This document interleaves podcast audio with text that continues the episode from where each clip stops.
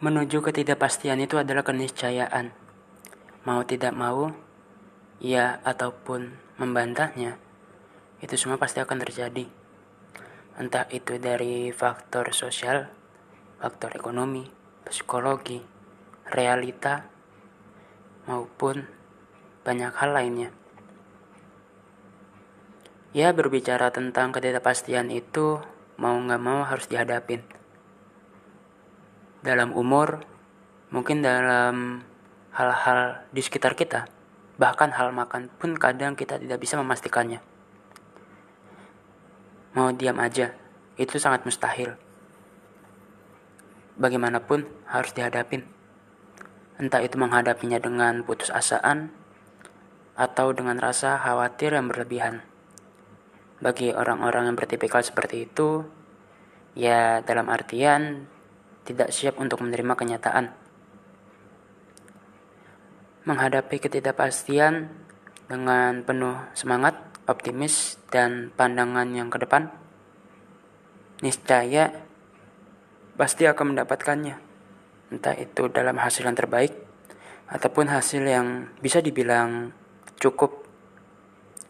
Ketidakpastian di sekitar kita semakin nyata.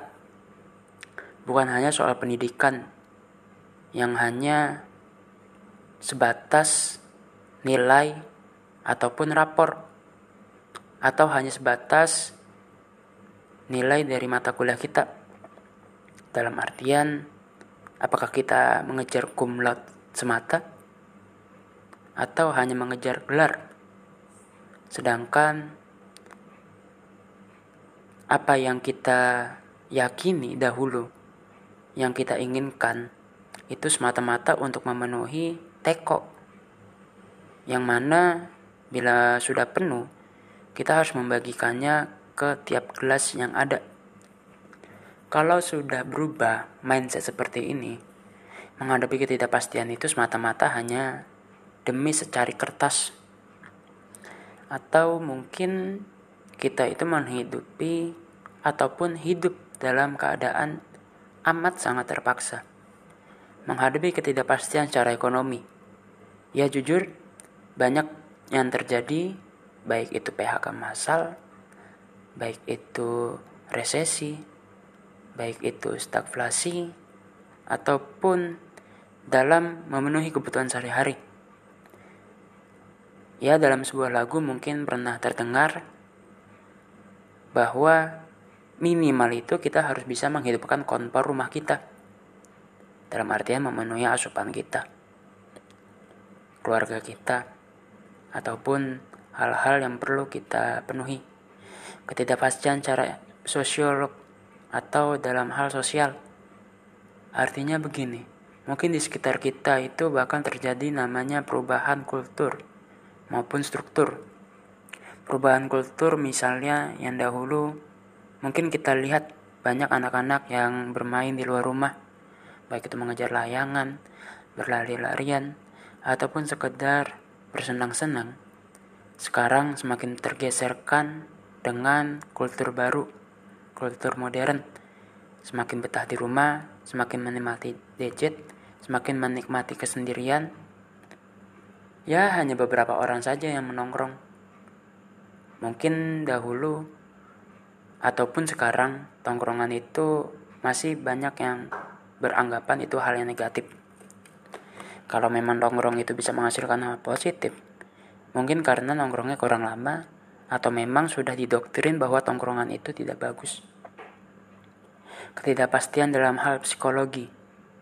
Nah, ini terkait dengan personal ataupun dengan hal eksternal dalam diri kita. Bisa dikatakan kalau secara personal, entah itu overthinking secara tiba-tiba, entah itu merasa risau, galau, atau sedang menghadapi quarter life crisis. Ya, itu memang sudah pasti hal terjadi. Faktor secara eksternal, tanggapan orang lain, baik itu dalam hal negatif, positif, sebuah kritikan tajam, atau bahkan bisa dikatakan tuduhan atau sebuah menjatuhkan nama baik atau image kita. Mungkin popularitas itu tidak ada salahnya di masa sekarang ini. Bukan berarti kita mencari muka atau mencari hal-hal yang bisa terpandang oleh banyak orang. Justru popularitas yang kita cari itu semata-mata untuk mendapat branding pada diri kita. Tepatnya branding dengan nilai baik atau nilai terbaik versi kita dan kebanyakan orang. Adapun orang-orang yang mencari popularitas dalam hal buruk, ya otomatis mereka akan tersingkirkan. Branding pada diri kita secara nggak langsung membangun popularitas. Semestinya yang harus kita bangun. Daripada branding jelek atau branding yang merusak kultur kita, merusak image masyarakat, justru masih berkeliaran di sekitar kita. Menghadapi ketidakpastian secara ilmiah, dalam artian secara sains, pandemi belum kelar, pandemi kepada hewan, bahkan ketidakpastian secara iklim global, mau tidak mau kita harus merubah pola hidup kita. Minimal dari rumah kita sendirilah. Mencoba untuk tidak membuang sampah sembarangan, mengurangi emisi karbon dengan mengubah pola hidup kita, atau mungkin saat kita dimanapun, setidaknya kita mengurangi yang namanya bisa dibilang menjadi yang lebih baik menjaga kebersihan. Itu mungkin bukan urusan kita semata, mungkin juga urusan pihak terkait, baik itu dalam pemerintah ataupun geopolitik. Sama-sama bertanggung jawab ketidakpastian secara politik, di mana politik secara nasional, lokal, bahkan global sedang diterpa oleh sesuatu yang tidak pasti. Dikit-dikit capres, dikit-dikit merasa menang secara survei, dikit-dikit berita, apalagi invasi antara Ukraina dan Rusia, perang yang tidak pernah usai mungkin. Menghadapi ketidakpastian secara keseluruhan, mau tidak mau harus kita hadapi. Walaupun itu sulit, dalam artian kita harus menerimanya. Menerima menjadi yang terbaik, menjadi yang biasa aja, atau menjadi hal yang terburuk. Harus dihadapi, harus dilewati, dan kita menjadi versi diri kita masing-masing. Ya, walaupun memang masih banyak orang yang tidak senang pada kita, karena ketidakpastian ini harus benar-benar kita siapkan. Yuk mempersiapkan semuanya dari hal-hal yang kecil.